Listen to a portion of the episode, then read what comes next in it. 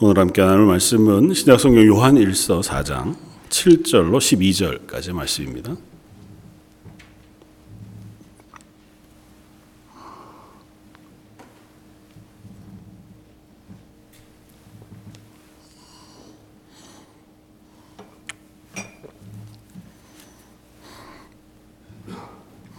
요한 1서 4장 7절로 12절까지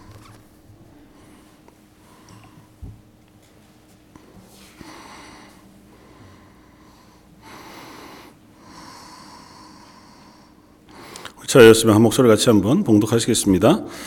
사랑하는 자들아 우리가 서로 사랑하자. 사랑은 하나님께 속한 것이니 사랑하는 자마다 하나님으로부터 나서 하나님을 알고 사랑하지 아니하는 자는 하나님을 알지 못하나니 이는 하나님은 사랑이심이라. 하나님의 사랑이 우리에게 이렇게 나타난 바 되었으니 하나님이 자기의 독생자를 세상에 보내심은 그로 말미암아 우리를 살리려 하심이라 사랑은 여기 있으니 우리가 하나님을 사랑한 것이 아니요 하나님이 우리를 사랑하사 우리 죄를 속하기 위하여 화목제물로 그 아들을 보내셨습니다. 사랑하는 자들아 하나님이 이같이 우리를 사랑하셨은즉 우리도 서로 사랑하는 것이 마땅하도다. 어느 때나 하나님을 본 사람이 없으되 만일 우리가 서로 사랑하면 하나님이 우리 안에 거하시고 그의 사랑이 우리 안에 온전히 이루어지느니라. 아멘.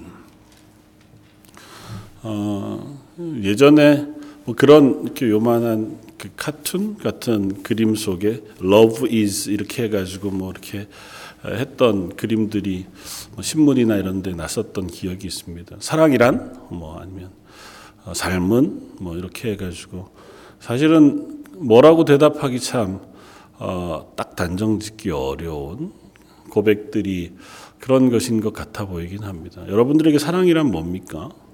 사랑은 사랑이 뭔지 모르셔서 아직 사랑이란 뭘까요? 참 그 단어만큼 모호 모호하다고 표현하면 안 되고 잘 알 것 같으면서도 잘 실천 안 되기도 하고 또 내 생각과 또 어, 같이 사는 그 사람의 사랑은 또 달라 보이기도 하고 표현도 다르고 어, 근데 오늘 본문은 우리에게 사랑에 대해서 이야기합니다. 심지어 저희가 읽었던 이 짧은 구절 안에 사랑이라는 단어가 몇 번 들어갈까요? 14번이나 들어갑니다. 계속 반복해서 사랑에 대한 이야기를 하면서 딱 선언적으로 말씀하는 것이 있습니다. 8절에 하나님은 사랑이시라. 하나님 이 사랑이다고 얘기하는 겁니다. 그 하나님과 사랑을 이스로 이렇게 연결해 놓은 거니까 같다는 거죠. 하나님의 어, 표현, 하나님을 뭘로 표현할까라고 표현하면 사랑이라고 표현하고 그건 반대도 마찬가지인 거잖아요. 사랑 그 자체가 바로 하나님이시다라고 선언하는 것이거든요. 그러니까 특별히 사도 요한은 요한일서 또 요한복음을 통해서 또 계속해서 이 사랑에 대한 이야기를 선언하고 권면하고 명령합니다. 그러면서 그 사랑에 대한 명령의 어, 이유가 되는 그 원천이 되는 선언을 오늘 본문에서 우리에게 들려줘요. 왜냐하면 하나님이 사랑이시기 때문이라고 선언합니다. 그러니까 하나님이 사랑이다라고 선언할 때에 그게 도대체 뭐냐? 라고 하는 이야기를 오늘 해보고 싶어요. 다른 뭐 여타한 설명으로 우리가 충분히 어, 많은 이야기들을 할 수 있겠지만 아주 단순하게만 선언해서 하나님은 사랑이시다라고 선언할 때에 하나님의 하나님 되심 그것이 바로 사랑이라고 하는 단어로 설명될 수 있다. 그게 이제 모든 걸 포괄하지는 않지만 가장 두드러지게 하나님을 설명할 수 있는 단어를 우리가 이야기하자면 그건 사랑이다. 근데 그 사랑은 어, 우리가 흔히 생각하는 사랑이란이라고 해서 만약에 이야기할 수 있는 어, 숱한 뭐 많은 대중가요에 나오는 사랑이란 뭐 이렇게 나오는 그런 것들과는 좀 다른 의미에서 하나님은 사랑이시다라고 하는 선언을 하고 계시다는 거죠. 여러분들에게 하나님 사랑이시다라고 하는 이 선언이 어떻게 어, 들려지십니까? 이 말씀을 들었을 때 여러분은 어떤 어, 고백 혹은 감정을 어떤 반응을 우리 속에서 갖고 있게 됩니까? 어, 오늘 나누고 싶은 첫 번째는 이것입니다. 사랑이라고 하는 것, 그것은 바로 하나님의 속성, 가장 중요하고 가장 큰 속성 중에 하나가 바로 사랑이라는 것입니다. 그러니까 사랑이라는 설명을 숱하게 할 수 있지만 하나님이라고 하는 분을 설명할 수 있는 단어 중에 가장 분명한 단어가 있다면 그건 바로 사랑이다. 특별히 사랑이라고 하는 것은 대상을 필요로 합니다. 그 사랑은 자기 혼자, 자기 애, 뭐 이런 것도 있잖아요. 그러니까 나는 나를 사랑하는 그런 존재도 필요하지만 심지어 그것도 나라고 하는 대상을 사랑하는 거잖아요. 그러니까 사랑이라는 감정만 따로 딱 띄어서 순수하게 사랑이라는 감정을 뭘로 표현할 수 있는 방법은 없습니다. 사랑이라고 하는 건 누군가가 어떤 대상을 향한 감정인 거죠. 혹은 감정이든 행동이든 혹은 자세든 그러니까 하나님은 사랑이시다라고 선언한 선언에도 대상이 반드시 존재합니다. 그리고 그 대상은 우린 거죠. 성경이 하나님은 사랑이시다라고 선언하자고 할 때 이 성경이 쓰여진 이유, 그러니까 하나님께서 우리에게 하나님의 구원을 설명하시기 위하여 또 하나님의 하나님 되심을 설명하기 위하여 주신 말씀, 으로 주신 말씀에서 하나님은 사랑이시다라고 선언하는 것은 하나님이 우리를 사랑하고 계시다라고 설명하는 것과 다르지 않습니다. 그러니까 하나님은 우리를 사랑하세요. 하나님은 저와 여러분들을 사랑하시는 분이십니다. 그게 하나님의 가장 큰 속성이에요. 그러니까 하나님은 어, 저와 여러분들을 사랑하시되 그 사랑이라고 하는 순전한 의미의 전부를 다해서 우리를 사랑하세요. 거기엔 포기함도 혹은 리밋도 혹은 방해하는 것도 존재하지 않습니다. 하나님의 사랑은 완전해서 우리들에게 그 완전한 사랑 전부를 완전하게 부으시기를 원하세요.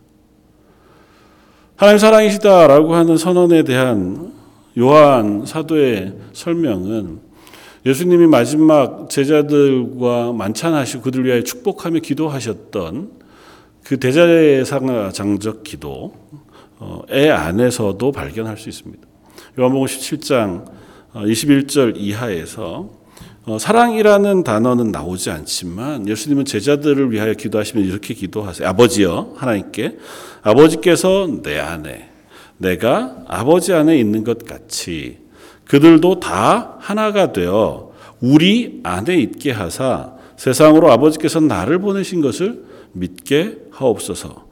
내게 주신 영광을 내가 그들에게도 주었사오니 이는 우리가 하나가 된 것 같이 그들도 하나가 되게 하려 함이니이다. 이게 저는 사랑이라고 하는 단어로 설명이 되어지는 것 같아 보여요. 가장 완전한 사랑의 모델은 뭘까요? 하나님은 사랑이시다라고 표현한다면 그 하나님이시죠.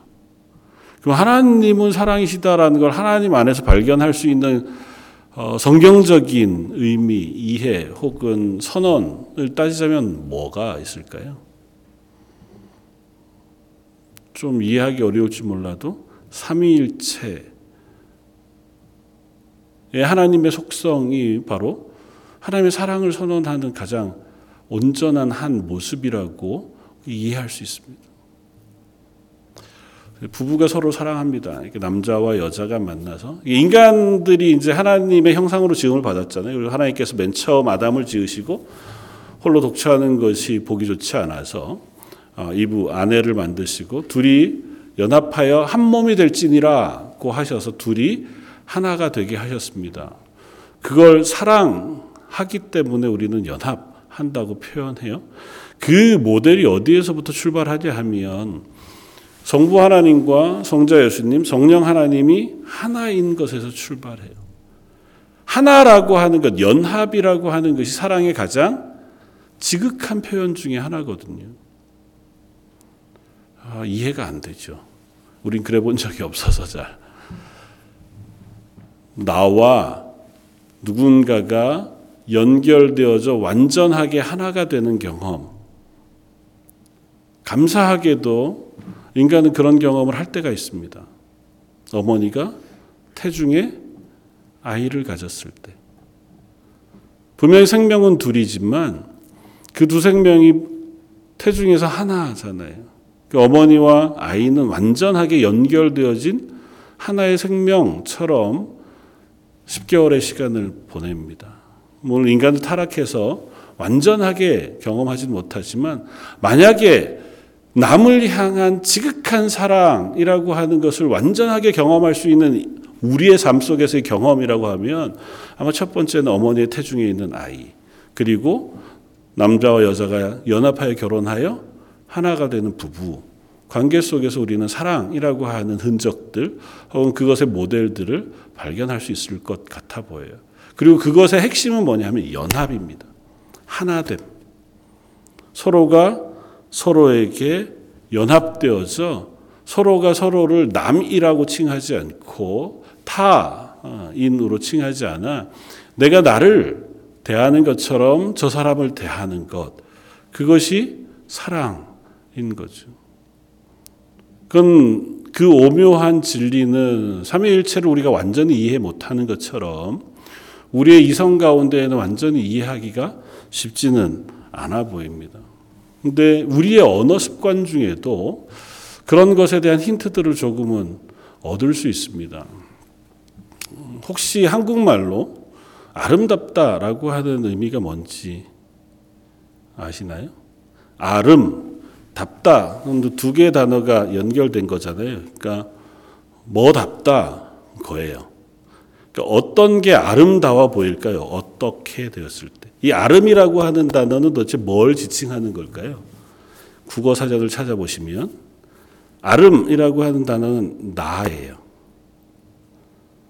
그러니까 나답다가 한국말로 아름답다예요.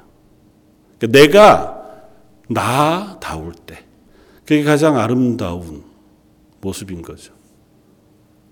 그건 하나님이 우리를 만드신 창조의 원리 속에서도 확인할 수 있습니다. 그러니까 아름답다는 건 뭔가 뭐를 더하고 뭘 만들고 뭐가 더 넘쳐서 그래서 아름다운 게 아니고 하나님 처음 만드신 창조의 원래 모습 그대로일 때에 가장 완전한 거죠. 하나님 천지를 창조하시고 보시기에 심히 좋았다고 선언하셨던 그러니까 하나님이 인간을 만드셨을 때 가장 보기 좋으셨는데 그보다 더 완전한 존재가 있으니 하나님이시잖아요. 그러니까 하나님이 하나님이실 때 가장 아름다워요. 세상의 모든 선과 가장 아름다움과 완전함을 가지고 계신 분이 하나님이시잖아요. 그 하나님이 그 안에 연합하여 함께 계신 것을 사랑이라고 표현한다고. 어떤 것으로도 깨어지지 않고 어떤 것으로도 막을 수 없는 창세전부터 영원까지 완전하게 하나이신 그 하나님의 관계를 사랑이라고 선언한다고요. 심지어 우리를 위하여 대속의 죽음을 죽으시기 위해 인간의 낮은 육체를 입고 예수님 이 땅에 오셨을 때에도 그 예수님에게 우리의 모든 죄를 다 지워 십자가에 달려 그 죄를 지시고 죽으시는 그 순간에도 하나님과 예수님 사이의 연합은 깨어지지 않습니다. 그런 것으로 하나님과 예수님 사이의 연합을 깰 수 없어요. 예수님은 그래서 십자가에 달리시기 전에 기도하시는 겁니다. 하나님과 내가 하나인 것처럼 저들도 하나가 되게 하시고 저들도 우리 안에 하나가 되게 해 주십시오. 인간이 아름다움, 하나님 앞에서 본래의 모습을 잊어버린 것은 죄잖아요. 하나님과 사실 인간 사이가 연합되어져 있었습니다. 교제하는 상태였고, 그리고 그 하나님과 인간 사이는 가장 아름다운 관계를 유지하고 있었으나, 그 관계가 깨어진 게 뭐 때문이라고요? 죄 때문이잖아요. 인간이 범죄함으로 하나님과의 연합이 깨어졌어요. 그러니까 그게 사랑이 깨어진 겁니다. 그래서 하나님은 그것을 회복하시기 위하여 다시 하나님과 우리 사이를 연합하시기를 하신다는 것입니다. 사도 요한은 그 의미를 우리에게 설명해 주고 싶어 해요. 그리고 그 하나님의 사랑에 완전하게 드러나 있는 그 사랑의 고백, 증거, 증명을 오늘 본문 가운데서는 이렇게 선언합니다. 바로 예수 그리스도께서 우리를 위하여 이 땅에 오신 것. 9절 하나님이 하나님의 사랑이 우리에게 이렇게 나타난 바 되었으니 하나님의 사랑은 하나님의 사랑이시니까 우리로는 인지할 수 없어요. 그러니까 하나님의 사랑이시다라는 거 그냥 선언할 뿐이지 우리는 그게 어떤 모양인지 무엇인지를 다 알 수 없습니다. 근데 그 사랑이 우리에게 나타난 바 됐어요. 우리가 알 수 있는 모양으로 우리가 인지할 수 있도록 계시해 주시고 보여 주신 게 있는데 그게 뭐냐? 하나님이 자기의 독생자를 세상에 보내신 것이라는. 그리고 그 보내신 이유가 뭐냐 하면 우리를 살리려 하심이라. 그러니까 하나님께서 당신과 연합하여 온전히 하나이신 깰 수도 포기할 수도 망, 그것 관계를 방해할 수도 없는 그 예수 그리스도를 이 땅에 보내셔서 우리를 살리시는 것을 통하여 하나님이 사랑이시라는 것을 나타내셨다는 것입니다. 그래서 오늘 고백하고 싶은 두 번째는 이것입니다. 하나님의 사랑은 바로 예수 그리스도를 통하여 우리에게 나타난 바 되었다. 제가 수요예배 때 굉장히 자주 어, 인용했던 로마서 5장 8절 말씀. 우리가 아직 죄인 되었을 때 그리스도께서 우리를 위하여 죽으심으로 하나님께서 우리에 대한 자기의 사랑을 확증하셨느니라. 하나님 우리를 사랑하신다고 하는 사실을 완전하게 보여주시고 확인시켜 주신 사건이 바로 예수님이 이 땅에 오신 것이다. 그런데 언제 오셨냐 하면 아직도 우리가 죄인 되었을 때. 하나님 앞에 우리가 사랑받을 존재가 아닌데 우리는 하나님을 거절하고 하나님과의 관계가 깨어진 상태로 자기 멋대로 자기가 원하는 길을 향하여 갔던 그때에도 하나님은 사랑이시기 때문에 그 사랑을 포기하지 않으시고 그 사랑을 멈추지 않으셔서 그 사랑을 우리에게까지 나타내기를 원하셨는데 그 나타내기를 원하시는 방법이 바로 예수 그리스도를 이 땅에 보내시는 것으로 보내신 것으로 그치지 않고 우리와 하나님의 관계를 회복하게 하시기 위하여 우리의 죄를 대속하심으로 하나님과 우리 사이에 막힌 담을 허셔서 깨어진 관계를 다시 이어 우리가 하나님과 우리 사이가 연합되어지도록. 그래서 우리는 더 이상은 하나님 없는 존재가 아니라 하나님과 관계 있는 존재가 되게 하심으로 우리를 향하신 하나님의 사랑을 확증하셨다는. 설명으로 하니까 되게 막 복잡하고 어려운데 다 알고 있는 사실이잖아요. 이렇게 막 요한 사도가 얘기하지 않아도 그걸 또 이 김요한 목사가 더 어렵게 설명하지 않아도 사실은 우리 잘 압니다. 문제는 우리가 아는 것을 어떻게 고백하느냐예요. 정말 그 사랑을 우리가 압니까? 하나님이 날 사랑하신다고 하는 사실을 우리가 온전하게 확인하고 내 것으로 고백하고 경험하고 있습니까? 성경은 끊임없이 그 이야기를 우리가 우리에게 들려줘요. 특별히 사도 요한은 그 사실을 몇 번씩이나 강조합니다. 요한복음 13장 1절에는 이렇게 씁니다. 6월절 전에 예수께서 자기가 세상을 떠나 아버지께로 돌아갈 때가 이른 줄 아시고 세상에 있는 자기 사람들을 사랑하시되 끝까지 사랑하시니라. 사도 요한은 예수님을 통하여 그 사랑을 완전하게 경험했어요.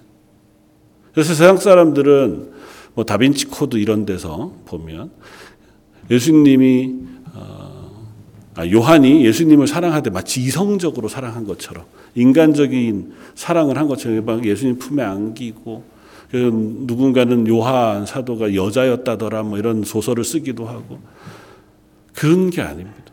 하나님의 지극하신 사랑을 요한은 이해했기 때문에 그리고 그것을 알았기 때문에 그는 자기의 편지, 자기의 복음서를 통해서 하나님의 사랑에 대해 이렇게 고백하고 있는 거예요. 이렇게 고백하는 것으로도 부족해서 자기가 사랑하는 성도들에게 끊임없이 그 이야기를 합니다. 그러면서 그들을 어떻게 불러요? 사랑하는 자들아.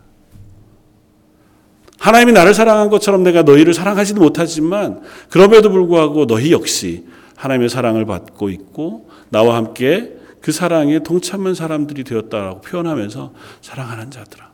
하나님이 우리를 사랑하신 것처럼 우리도 서로 사랑하는 게 마땅하다. 우리는 이미 하나님을 알므로 그 하나님의 사랑을 받은 사람이고 사랑을 받은 사람이므로 우리는 이미 하나님을 아는 사람 되었다 라고 하는 이야기를 반복하여 설명하고 있는 것입니다. 저 여러분들에게도 동일한 말을 사도는 하고 싶어 하는 줄 압니다. 저 여러분들에게 하나님은 당신들을 사랑합니다. 하나님이 당신을 사랑하기 위하여 아니 사랑하시기에 행하신 그 크고 놀라운 일을 제발 깊이 묵상해 보십시오. 우리 눈앞에 이토록 명확한 사랑의 고백과 증거가 있는데 우리는 그 사랑을 받은 사람이라는 사실을 왜 자주 잊어버립니까? 라고 하는 이야기를 하는 거예요. 그래서 어디까지 가기 전에 먼저 너는 네가 사랑받고 있다는 사실을 알아라. 하나님이 너를 얼마나 사랑하여 주셨는지를 우리가 기억해라. 오늘 본문도 명확하게 그 얘기를 우리에게 들려주세요. 10절 사랑은 여기 있으니 우리가 하나님을 사랑한 것이 아니요 하나님이 우리를 사랑하사 우리 죄를 속하기 위하여 화목 제물로 그 아들을 보내셨습니다. 요한일서에서만 두 번 쓰여지는 화목 제물이라는 단어를 우리가 봅니다. 사실은 하나님과 우리 사이에 죄로 깨어진 것 그것을 속하기 위하여 동물을 드려 그 생명을 드려 드리는 제사가 화목 제물이에요. 사도 요한은 예수님께서 우리의 화목 제물이 되셔서 하나님과 우리 사이에 깨어진 관계, 사랑이 깨어져서 이제는 연합되어지지 못한 관계를 다시 봉합하기 위하여 예수 그리스도의 생명을 드려 제물이 되셨다 라고 선언합니다. 그리고 그것이 바로 하나님의 사랑이 우리에게 나타난 바 된 일이고 선포되어진 선언이라고 하는 사실을 이야기합니다. 그러면서 묻는 겁니다. 너희는 이 사랑을 아느냐? 처음 선언으로 이야기하면 이 복음, 이 진짜의 신앙을 너희는 가지고 있느냐? 이 믿음, 그것을 너희는 가지고 있느냐라고 물으십니다. 그래서 그 다음으로 연결이 돼요. 사도는 그러므로 어떻게 해요? 사랑하는 자들아 하나님이 이같이 우리를 사랑하셨은즉 우리도 서로 사랑하는 것이 마땅하도다.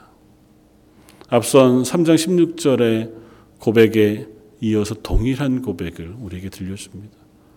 우리는 그 사랑을 받은 사람이므로 우리는 그 사랑을 아는 사람이므로 그냥 아 맞아 하나님 날 사랑하셨으니까 그래 나도 누군가를 사랑하는 애쓰문 수고를 해야지 정도쯤이 아니고 우리의 본질이 바뀌었다고 선언해요.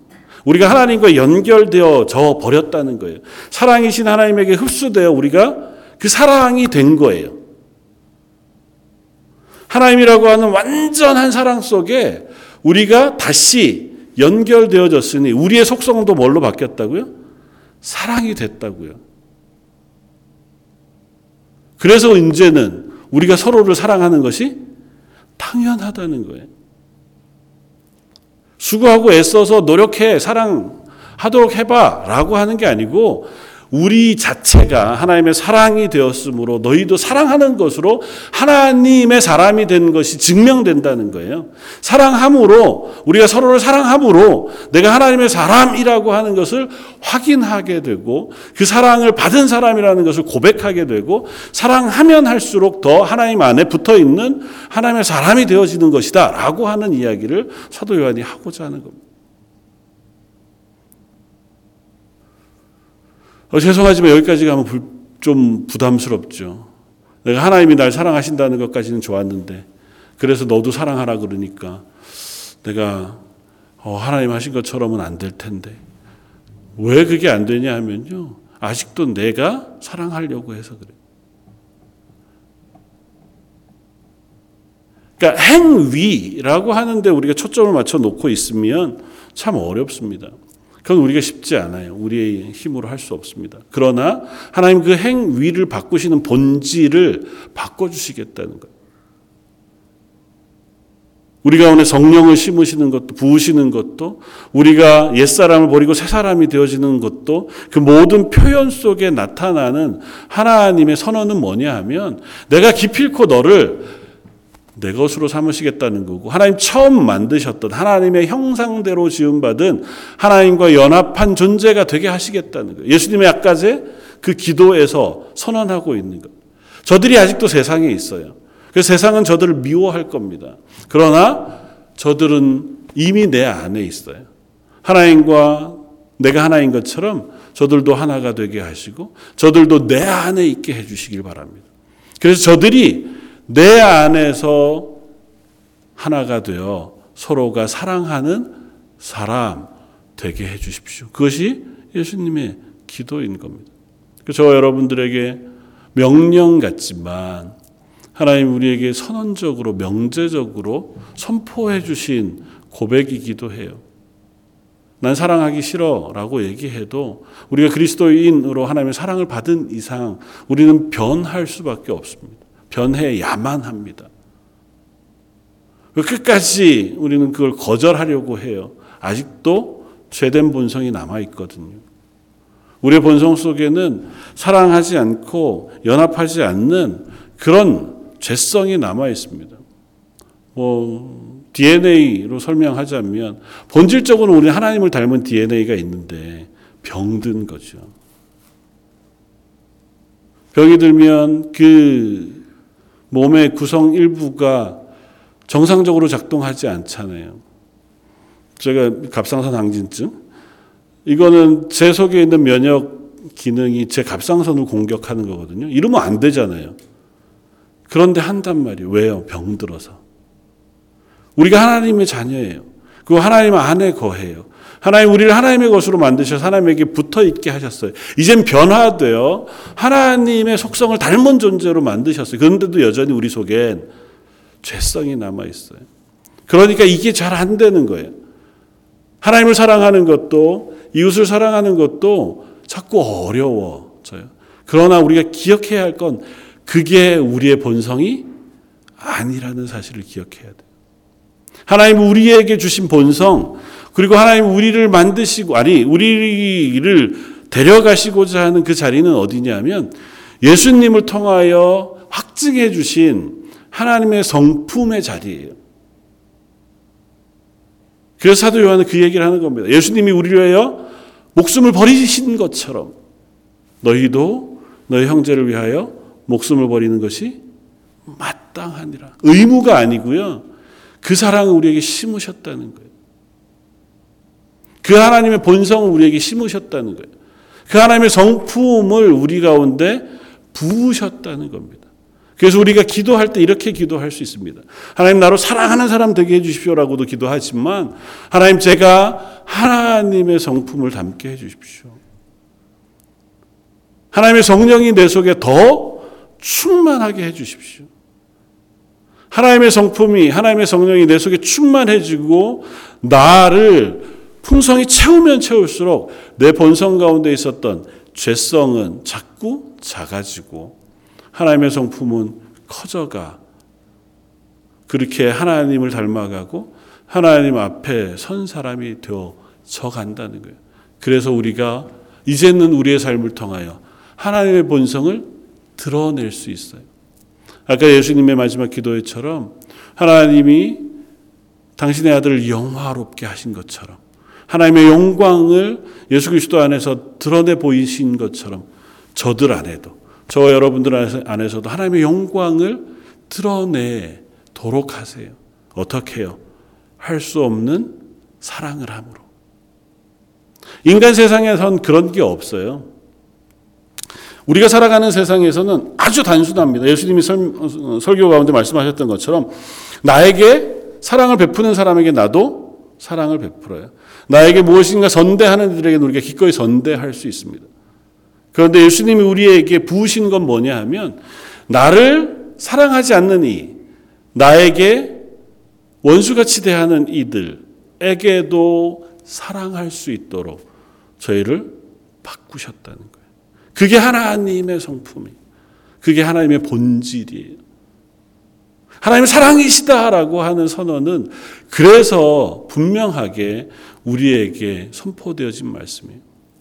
다만 한 가지 우리가 착각하지 말아야 할 것은 하나님은 사랑이시다라고 선언하기 때문에 하나님은 그러면 왜 하나님이 심판하시고 하나님 왜 미워하시고 하나님 왜 하나님 안 믿는 사람들은 다 지옥 보내시고 이건 사랑이 아니시잖아라고 착각해요.